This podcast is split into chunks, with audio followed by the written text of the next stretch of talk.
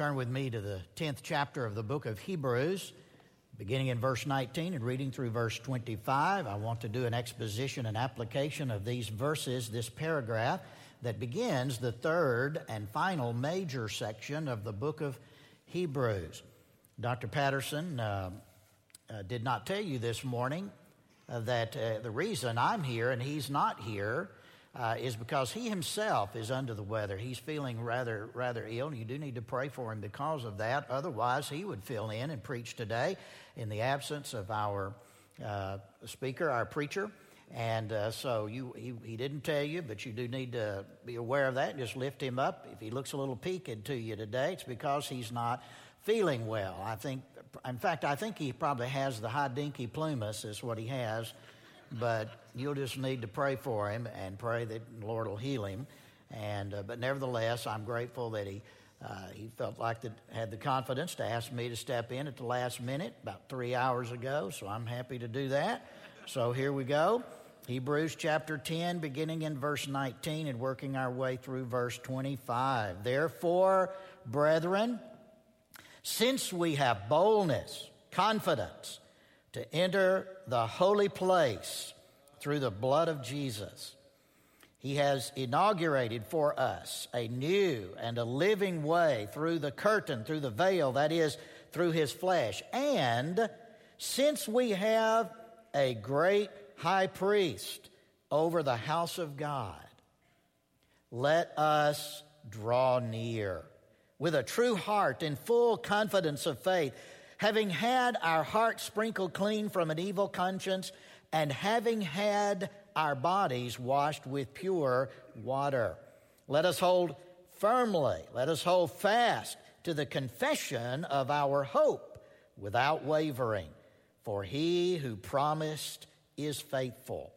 And let us watch out for one another, how we may stir up, how we may provoke one another to love and good works, not neglecting to gather ourselves together, as some are in the habit of doing, but encouraging each other, and all the more as you see the day drawing near. On a scale of 1 to 10, where would you locate yourself this morning in terms of your spiritual maturity? 1 being very poor, 10 being somewhere north of the Apostle Paul. Where would you place yourself? Are you a 3? Are you a 5? Are you a 7? Would you dare say, I'm a 9? Where are you on the level of spiritual maturity? In many ways, the purpose of the writing of the book of Hebrews is to challenge and encourage Christians to press on towards spiritual maturity. We see it clearly in Hebrews chapter 6, verse 1. Therefore, laying aside the ABCs of the gospel, let us press on to maturity. That's one of the major purposes, probably the major purpose of the book of Hebrews. Well, then the question arises, how do I do that?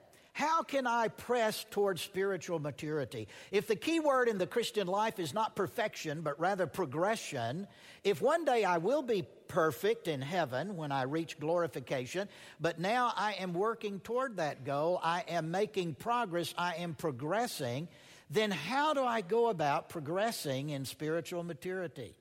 And when the author of Hebrews comes to this paragraph, the third and beginning of the third and final section of the book of Hebrews, he tells you 3 things to do.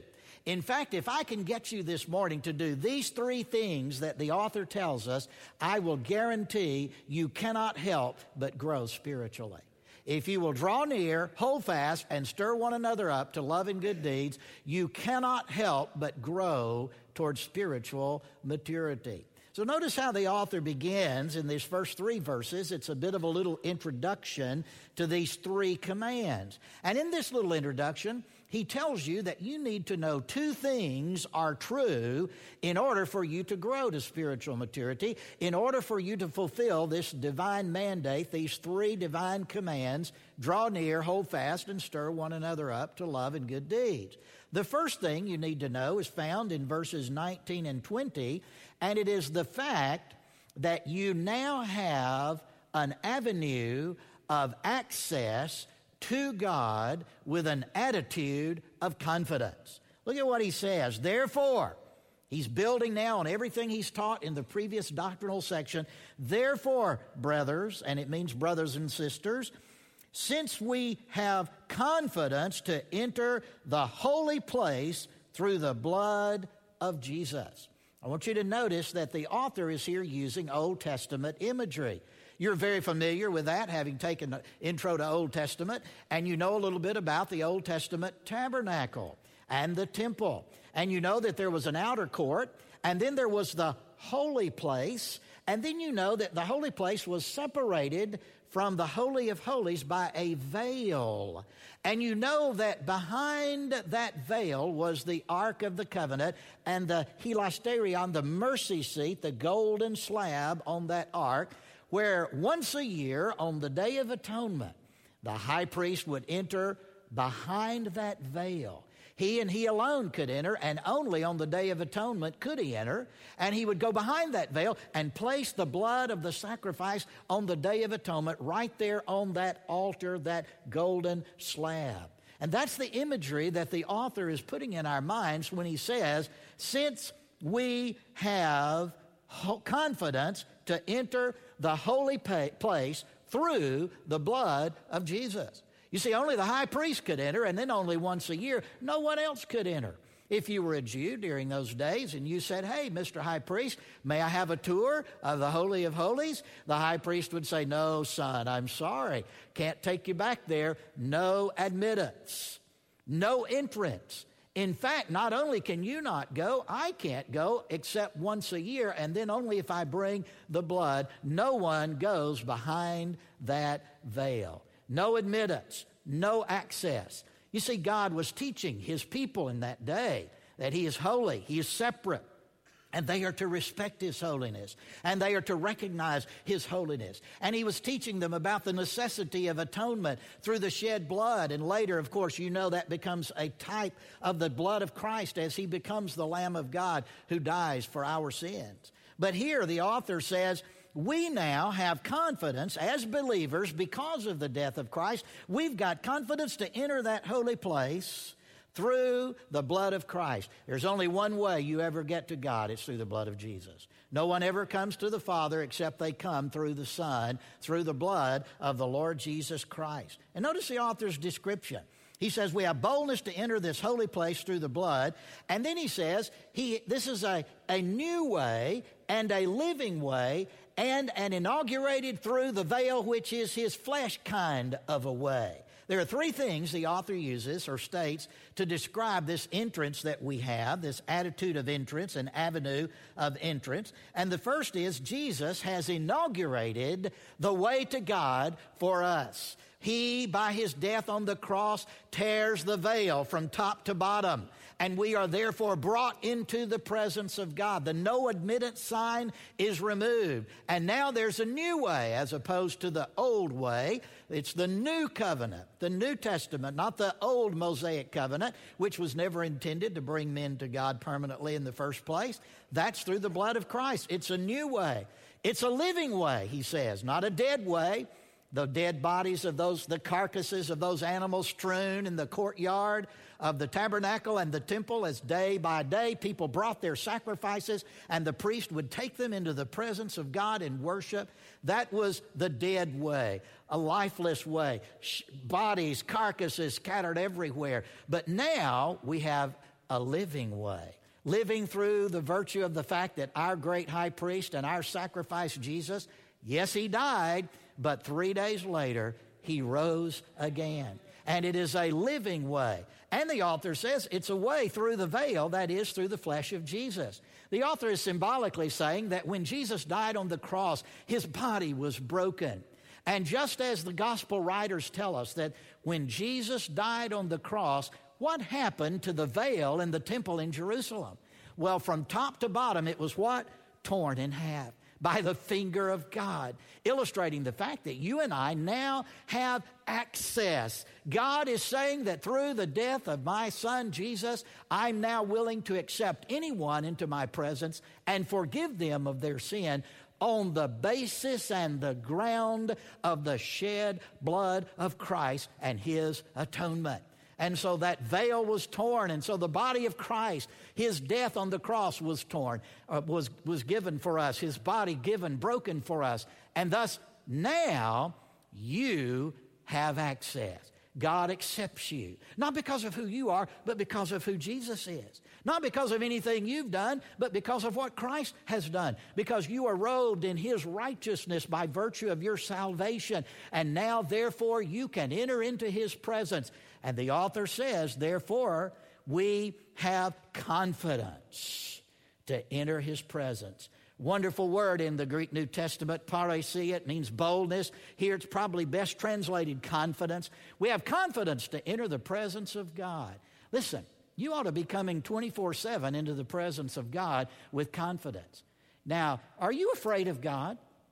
I fear some Christians are actually fearful of God, and they're afraid to come to him in prayer, come to him in worship, because they have this attitude that somehow God is up there and he's always mad with you.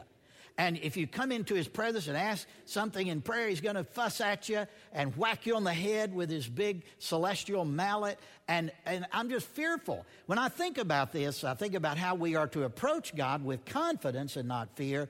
My mind goes back to when I was a child and I used to watch the movie The Wizard of Oz. It used to come on Sunday nights, and I'd get there halfway through it because we would never be allowed to skip church in my house. Parents wouldn't allow that. And so I'd get home, and my favorite scene in that movie is when Dorothy and her three friends, the Scarecrow and the Tin Man and the Cowardly Lion, are making their way down that long corridor that leads to those huge doors behind which is the great and powerful Wizard of Oz. And so the music begins to crescendo, and they're walking toward that door, and they're scared to death. And then the doors begin to open, and there on the other side of the doors, there is the smoke and the fire and the great Wizard of Oz. And my favorite part is when the wizard says to the Tin Man, "Step forward, Tin Man." And he begins to walk, and he's just shaking. He's rattling everywhere. And the wizard says to him, "Do you dare to come to me to ask for a heart, you clinking, clanking, clattering collection of colliginous junk?" I don't know if you remember that part, but it's in there. That's not how you come before God. No, you don't come before God fearful. No, this is the God who has invited you on the basis of the fact that you are clothed in the righteousness of Christ through the shed blood of Christ. What does he invite you to do? He invites you to come into his presence with confidence, with boldness. He says the same thing in chapter 4 and verse 16, that we are to come boldly before the throne of judgment. No, before the throne of grace. You see, now because of Christ and his shed blood for us, God's throne is not a throne of judgment anymore. It's a rainbow-girt throne of grace. And the first reason that we can fulfill these commands of drawing near, holding fast, and stirring one another up to love and good deeds is we have an avenue of access with an attitude of confidence to enter his presence. But now there's a second ground or reason for it, and it's found in verse 21. Notice the and. Here comes the second reason, verse 21. And seeing we have a great priest over the house of God. And, of course, that's a reference to Jesus, our high priest. And we, who are the church today, we are referred to as the house of God. That's Old Testament language to describe the people of God. But today we are the people of God, so we have a great priest over the house of God. All believers have one priest. We don't go to a priest today. We have one priest, and his name is Jesus. And because he is the one who was both priest and sacrifice, he's the one who paid the penalty for our sins, but then he rose again, and he ever lives, Hebrews 7:25 says, to intercede on our behalf. He is the one who is the go-between, the mediator. Paul said there's one mediator between God and man, the man Christ Jesus. He's your mediator. He is your great priest. And because we have Christ, because of what he's done and who he is and what he continues to do in his intercessory ministry for you, praying for you now in heaven, because those two things are true, you can now do three things. In fact, you are now commanded to do three things. Look at them. Number one, let us draw near. Verse 22. Let us draw near. 7 times in the book of Hebrews you will find that word, that term translated draw near. It is the single most important Old Testament word in the Septuagint, the Greek translation of the Hebrew Old Testament. It is the key word that describes worship in the Old Testament. It's what every Jewish family would do when they would bring their little sacrifice to the temple of the tabernacle and later the temple, and the priest would meet them there, and they would slay the sacrifice, and then the body that would be carved up, the body of the sacrifice placed on the altar of burnt offering, and the priest would take that little family by the hand and lead them, the Old Testament says, lead them to draw near. And they would draw near to God. Notice the tense of these verbs here. Let us draw near, present tense, 24/7, constantly, regularly. Notice that it is an imperatival concept. This is what we are commanded as Christians to do. We have the opportunity to do it, and God says you need to do it. It's a must. Let us draw near. And notice that there are 4 attendant circumstances that go along with drawing near. 2 of which God has already done, and 2 are which are your responsibility to do every time you come before God 24/7 in personal or private worship.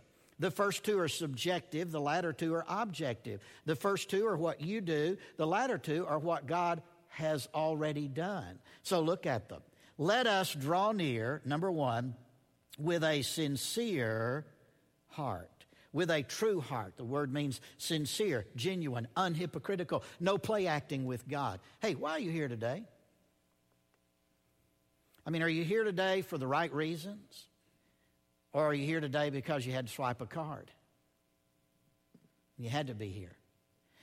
Let us draw near. And furthermore, are you here today right now? Are you engaged with the Word of God, listening to the voice of God through His Word? The apex, by the way, of every worship service is the preaching of the Word and the listening of the Word preached. And so are you engaged? What's the condition of your heart? Are you coming today with sincerity, or are you play acting with God? Oh, you can fool Dr. Patterson. That's pretty easy. Oh, you can fool me, you can fool your professors, you can fool your spouse, you can fool your friends, but you can't fool God. No, you come before Him with a sincere heart. Not only that, number 2, we come before Him in full confidence of faith. Full confidence which faith in Christ produces. This is the point of that little phrase. Full confidence of faith means the confidence that you have that your faith in Christ produces. Faith in Christ gives you confidence to draw near.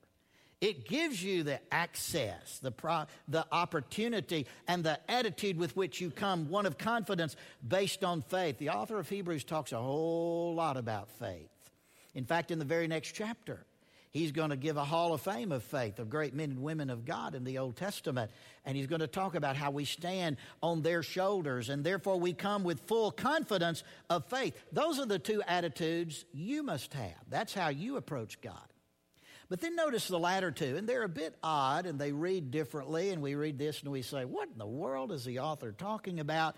When he says we are to draw near having had our hearts sprinkled clean from an evil conscience and our bodies washed with pure water. What? What do you mean, having my heart sprinkled clean from an evil conscience? What in the world does that mean? Well, again, it's Old Testament imagery, because all of the pieces of furniture in the tabernacle and all of the utensils that were used by the priest in the service of the Lord, how were they dedicated? How were they consecrated according to Exodus and Leviticus? By the sprinkling of blood. You see, not only was the blood applied in terms of the atonement for the sins of the people, but all of the accoutrements of the tabernacle and later the temple were to be cleansed by the sprinkling of blood. You see, blood is the key. The atonement is the key. And so the author is saying symbolically, look, by virtue of our salvation, God has applied the blood of Christ to you and me. And not literally in the sense of let's go into the surgery here room in the hospital and let's have the medical saw and the doctor open up your breastbone there and pull that over and then we sprinkle some blood on your heart there. No, that's crazy. He's not talking literally. Obviously, he's speaking spiritually. You and I, and the tense is very clear, we have already had our hearts sprinkled clean by the blood of Christ because we are saved, and thus we are cleansed from an evil conscience. You see, God deals not only with your sin, but he also deals with your guilt. And salvation is a matter of your sin debt being paid and your sin being covered and the legal aspects of that, but also the spiritual aspects of our guilt is taken away, so we no longer have a bad conscience, an evil conscience. Now we have a good conscience toward God. Having had our conscience and our bodies, our conscience cleansed, but then he says, also having had our bodies washed with pure water. In the days of the Old Testament, the priests would come to do their daily duties, and the first thing they would do would be to come to the brazen laver, that bronze bowl full of water, and they would symbolically wash themselves. And then having symbolically cleansed themselves, then they would go about and do their duty. This is not a passage about baptism, all right? A lot of people say, well, this is talking about baptism. No, don't think so. This is just a symbolic picture from the Old Testament about how we are now cleansed in the presence of God. Paul talked about it in Ephesians 5. He talked about we've been washed with the water of the Word. And that's the symbolism that's here. And so all of this is true. Now, here we go. Because all of this is true, guess what? Now you can draw near.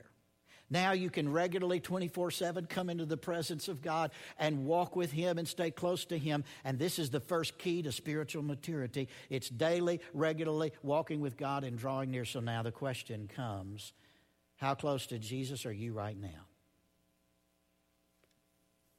That's the question. How close to Jesus are you right now? Would it surprise you if I were to tell you that I know the answer to that question for every one of you in this room? Oh, yeah, I do. Every one of you. D. Nichols, I know exactly how close to Jesus you are right now. Dr. Sieberhagen, I know exactly how close to Jesus you are right now. Dr. Idle, I know exactly how close to Jesus you are. All of you in this side over here, I know exactly how close to Jesus you are right now. Everybody in this section, I know exactly how close to Jesus you are right now. All of you in the back there, all of you in the sound booth, I know exactly how close to Jesus you are right now. All of you over here, I know exactly how close to Jesus you are right now.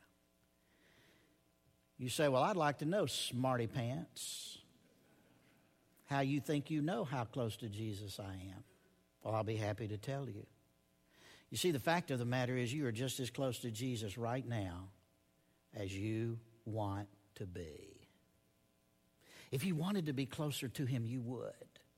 If you wanted to be walking in his presence and fellowship with him, you would. There would be no distance between you and him in your Christian life if you didn't want that distance to be there. Let us draw near. How close to Jesus are you right now? In Leviticus chapter 6, 5 times God told the priest to keep the fire on the altar burnt offering burning 24/7. And I want to take by analogy and say, by the way, that fire was given by God himself. And then he said, keep that fire burning.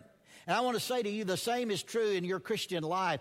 You need to keep the fire of your devotion to Jesus burning brightly. And there's only one way to do it, and it's to do this right here. Regularly, daily, 24/7, you're constantly drawing near. And the two primary ways you do that are the Word of God and prayer.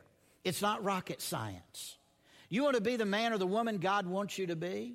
You want to walk in fellowship and closeness with him? You want to walk in holiness with him? Do you want to fulfill this passage? Do you want to grow to spiritual maturity? Then maintain a daily walk with God. Walk with God. Keep yourself close in his presence and recognize that the flame of your devotion to Christ needs to burn brightly. And the way to do that is to feed that flame with the wood of the Word of God and fan that flame with the breath of your prayer. What's the one tendency of all fire? Left alone, what's the one tendency of all fire? It's to go out. The spiritual autobiography of some of you today, you're here in seminary. And yet your spiritual autobiography could be entitled in two words, once ablaze.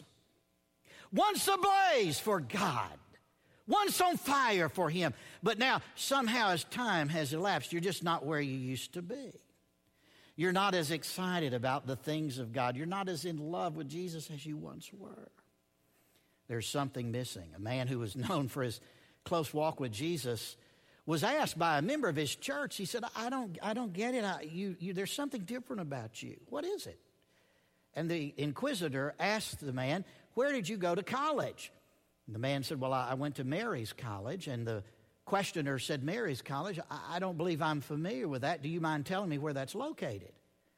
And he said, not at all. It's located in the 39th verse of the 10th chapter of the Gospel of Luke, where the Bible says, Mary sat at the feet of Jesus and listened to Him. You know the wonderful thing about Mary's College? Anyone can matriculate. It doesn't matter who you are. All you have to do is be saved. And anyone can go to Mary's College. And so whether you're here at the college at Southwestern, the Southwestern Seminary, any degree program you're in, I don't care what it is, and I don't care how many degrees you get, if they're as long as your arm, if you don't attend Mary's College, it doesn't matter what you know. At that point, something will be drastically missing in your Christian life. Let us draw near. Keep the fires of devotion burning brightly for God, for Christ, in your love and devotion to Him. It's so vital. It's so crucial. And the Word and prayer are the two critical things. Do you know what I regret about my time at Southwestern Seminary? Do you know what I would like to, I wish I could change? I would change my personal devotional life because it was not non-existent. It was existent, but it was nowhere where it should have been when I was a student here at Southwestern from 1978 to 1981. Because, you see, I believe that I'm studying the Bible here, and I'm taking introductory Old Testament, introductory New Testament, systematic theology, and all of this. And I love all of this, and I love reading all those textbooks. In fact, Dr. Patterson will attest to this. When I arrived here from Cristobal College, where he was president, arrived here, I already had more than 1,500 books in my personal library. I had about 5,000 at that time. And I love to read, and I love to study, and all of that. But I want you to know that if you're not careful, you can spend all of that time in doing your classwork and studying and writing papers, and you can presume that that can take the place of your personal, daily, devotional walk with God. It cannot. Don't make that mistake. You know, I don't know anyone who later in life looks back on their seminary days and says, you know, I prayed too much when I was at Southwestern. I spent too much time in prayer. No. All of the things will come and distract you if you're not careful, and you will drift. In fact, the opposite of drawing near in Hebrews 10, contextually in the book of Hebrews, is drifting away. Chapter 2, verses 1 through 4. We better pay close attention to the things you've heard, lest we drift. How shall we escape if we neglect? Doesn't say reject. He's not writing to lost people. The book of Hebrews is written to save people. How shall we escape God's discipline in our lives as believers if we neglect such a great salvation? Neglect. What causes drifting? It's neglect. Neglect of the things of God. What keeps you from drawing near? It's neglect. And so you got to stay close. Got to stay close. I get to travel a lot, fly a lot, preach in lots of different places. One of my favorite things to do when I do that is to, on the airplane when they're taxiing away from the jetway, going out to take off, I love when the flight attendants give us all of the safety information about the plane. And so, you know, they come on and they say, ladies and gentlemen, welcome aboard American Airlines Flight 1532 to Atlanta, Georgia. We're glad to have you on board. Please keep your seatbelt fastened at all times.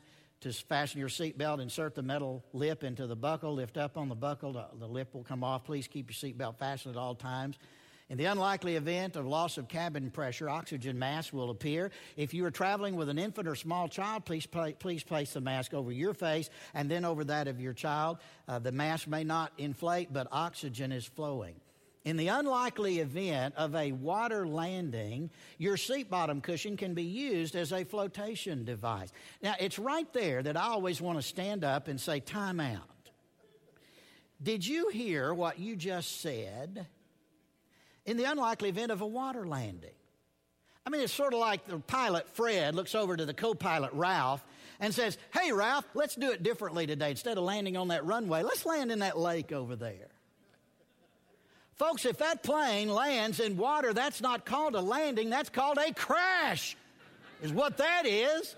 It's unbelievable, a water landing. Oh, my goodness gracious. And so I watch what people are doing. All of these safety features are being given to us, and I'm looking around the plane. I do this every time I travel. And there are two old boys over here, and they're just talking. They're paying no attention. And there are two ladies up there, and they're talking. They're paying no attention. There's an old boy here who's got his ball cap down over his eyes, and he's already asleep. And somebody over here, they're reading Sports Illustrated. And somebody else, I see her. She's reading People magazine. And everybody around me within eyesight, you know what? They're not paying one iota of attention, not one bit of attention to what's being said. You know why? Two reasons.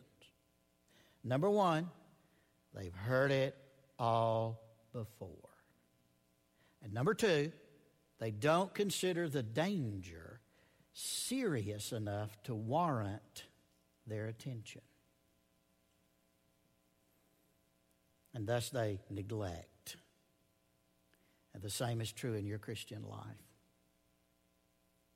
You know why students skip chapel? Because they've heard it all before.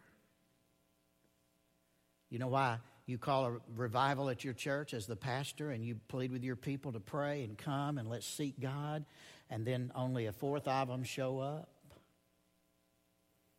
You know why? It's because they're drifting. It's because they are neglect. They're neglecting the things of God. Neglect. Don't do that. Don't do that here at Southwestern. Don't ever do it in your Christian life. Fulfill the passage, let us draw near. All right, quickly. Number two. Look at verse 23.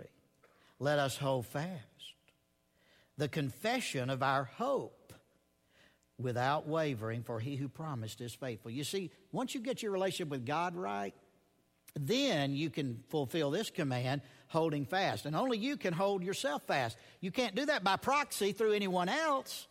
The only way that you are going to maintain commitment that you've made to Christ when you were saved and your public profession of faith was your baptism and you said, I love Christ and I'll live for him and I'll never deny him, the only way that'll stay true is if you draw near regularly, and then you have the ability to hold fast that confession of your hope. Look at that. This is your confession is your hope. Christ is your hope. He is the confession you've made, commitment to him. And this confession of our hope, we are to hold fast. The word in Greek means to grip it and never let it go. It means to white-knuckle it. Hold it fast. Hold it tightly. Hold fast. The confession of your hope. Look at this little word, without wavering. Without wavering. Two words in English, one word in Greek. It's the word aklene in Greek. Interesting little word. When you're not feeling well, Dr. Patterson's not feeling well today, and so yesterday he went over to the clinic. When you're not feeling well, where do you go? You go to the clinic. And the doc says at the clinic, come over here, Dr. Patterson, you're not feeling very well today. Let me check you out. And then he says, lie down here on the couch. Because, you see, in Greek in the first century, the word clinē was the Greek word for couch. And we just take that word and bring it over into our English language, a clinic. And so what is a clinic? It's the couch place. It's the place where you go to lie down when you're not feeling well. And the way you negate a word in Greek, you put a little alpha privative on it and negates it. And so literally, just etymologically, now, wait a minute. Look, I've read Carson's Exegetical Fallacies. Don't pull that on me. Don't try to. I use that as a textbook sometimes. I'm not making the etymological fallacy. I'm illustrating by analogy, okay? So don't jump on me on that. I don't want my homiletic students fussing at me about that. I know the difference, okay? I'm not doing a word fallacy. But the word is no couch, literally. No couch. And what the author of Hebrews is saying this, look, you need to hold fast your confession as a Christian without lying down on the job. That's what you need to do. When I was a pastor of my two churches for 21 years, I'd come in on Sunday morning, and I'd see my people come in. A few of them, they'd come in, and they would just walk over to their pew, and they'd just lie down on the pew. Pew potatoes is what they were, and they'd lie there. And they'd say to the choir, entertain me, choir, if you can. And they'd say to the preacher, keep me awake, preacher, if you can. They were just pew potatoes.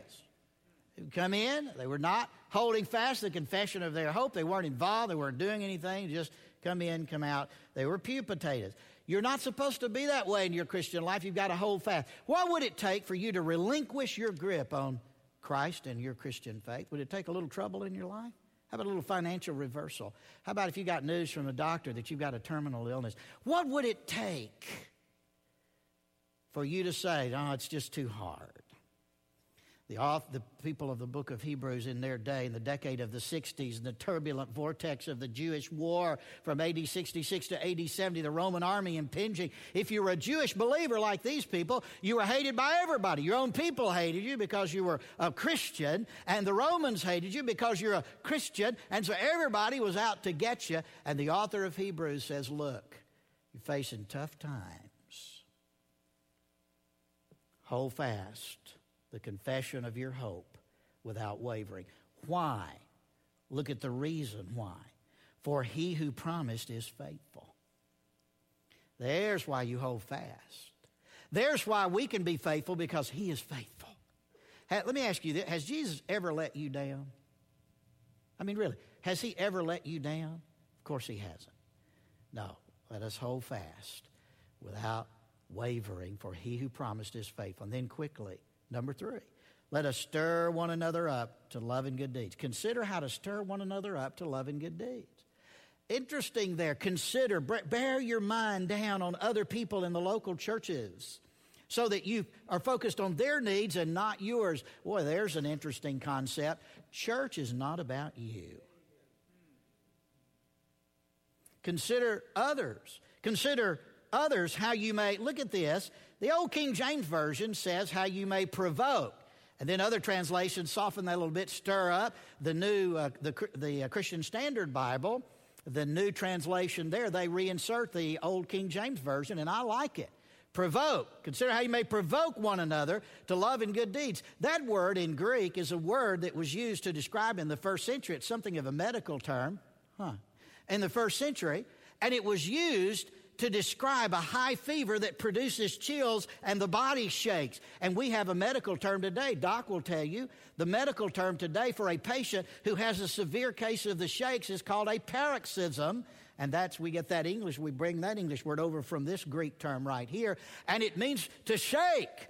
And some of you are saying, hot dog, now you're talking my language. Let me get into that church and provoke people. Wait a minute. Before you revel in that spiritual gift, make sure you carefully understand what he says. What are you to shake people up to? Love and good deeds. Love, there's internal. Good deeds, there's the external. Love, there's the circulatory system of the church. Love. And good deeds, they're the feet to our faith as we serve the Lord. We are to consider one another, how to stir one another up to love and good deeds. And then the last verse here, verse 25, notice, there's a negative and a positive way you go about doing that. Quickly, not neglecting your assembling of yourselves together is a habit of some. Hey, have you ever noticed how hard it is to stir people up to love and good deeds in church when you're not there? It's pretty difficult to do. Oh, by the way, I meant to tell you, I am never going to another Dallas Cowboys football game. No, I'm never going again. I'll tell you why. Every time I go, I have to park so far away and walk. And so I'm never going to another game. I give you another reason. Every time I go to a Dallas Cowboys football game, they ask me for money. And I'm never going back. I'll give you another reason. Every time I go to those games, the seats are uncomfortable.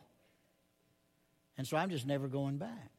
I'll give you another reason. When I go to those games, nobody talks to me. And so I'm never going back. I'll give you another reason. When I go to those games, the band plays songs I don't know. And so I'm never going back. I'll tell you another reason. I'm never going back because the referee makes calls I don't agree with. And my final reason for why I'm never going to another Dallas Cowboys football game is those games last too long. And so I'm never going back. I'm through.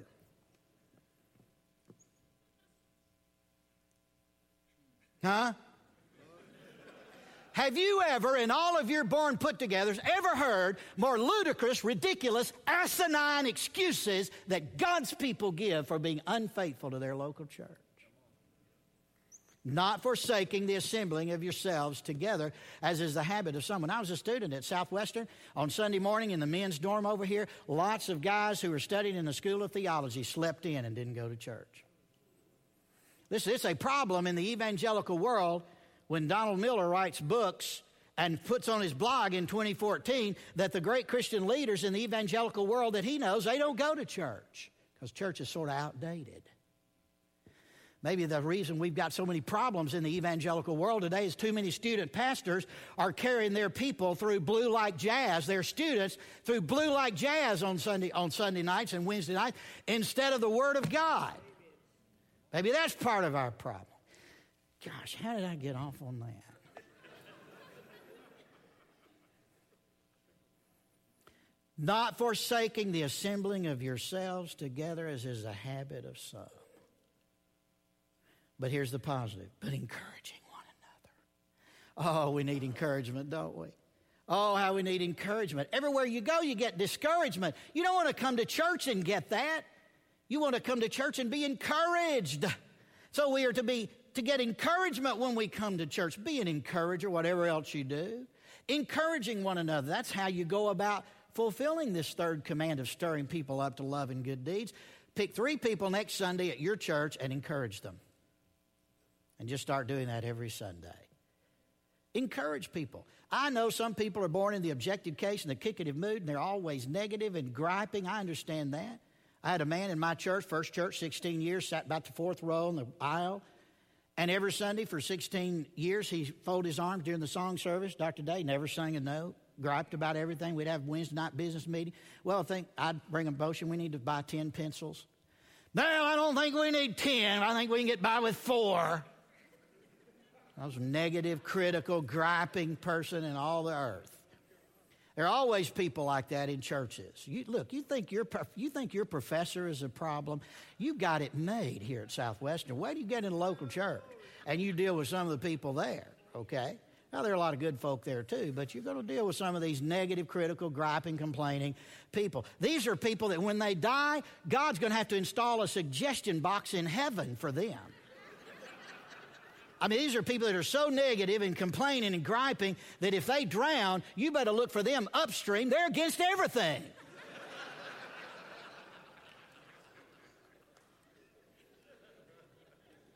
Encouraging one another. Do you ever feel in church sometimes you want to, as the pastor, you just want to lean over to some old griping, complaining person out there, lean over the pulpit and say, "Brother, would you mind standing up today and leading us in a word of criticism?" Gripe, complain. No, don't do that. How do you stir people up to love and good deeds? How do you do it? Not forsaking the assembling of yourselves together. That's the negative. Here's the positive, encouraging one another. And here's how he closes.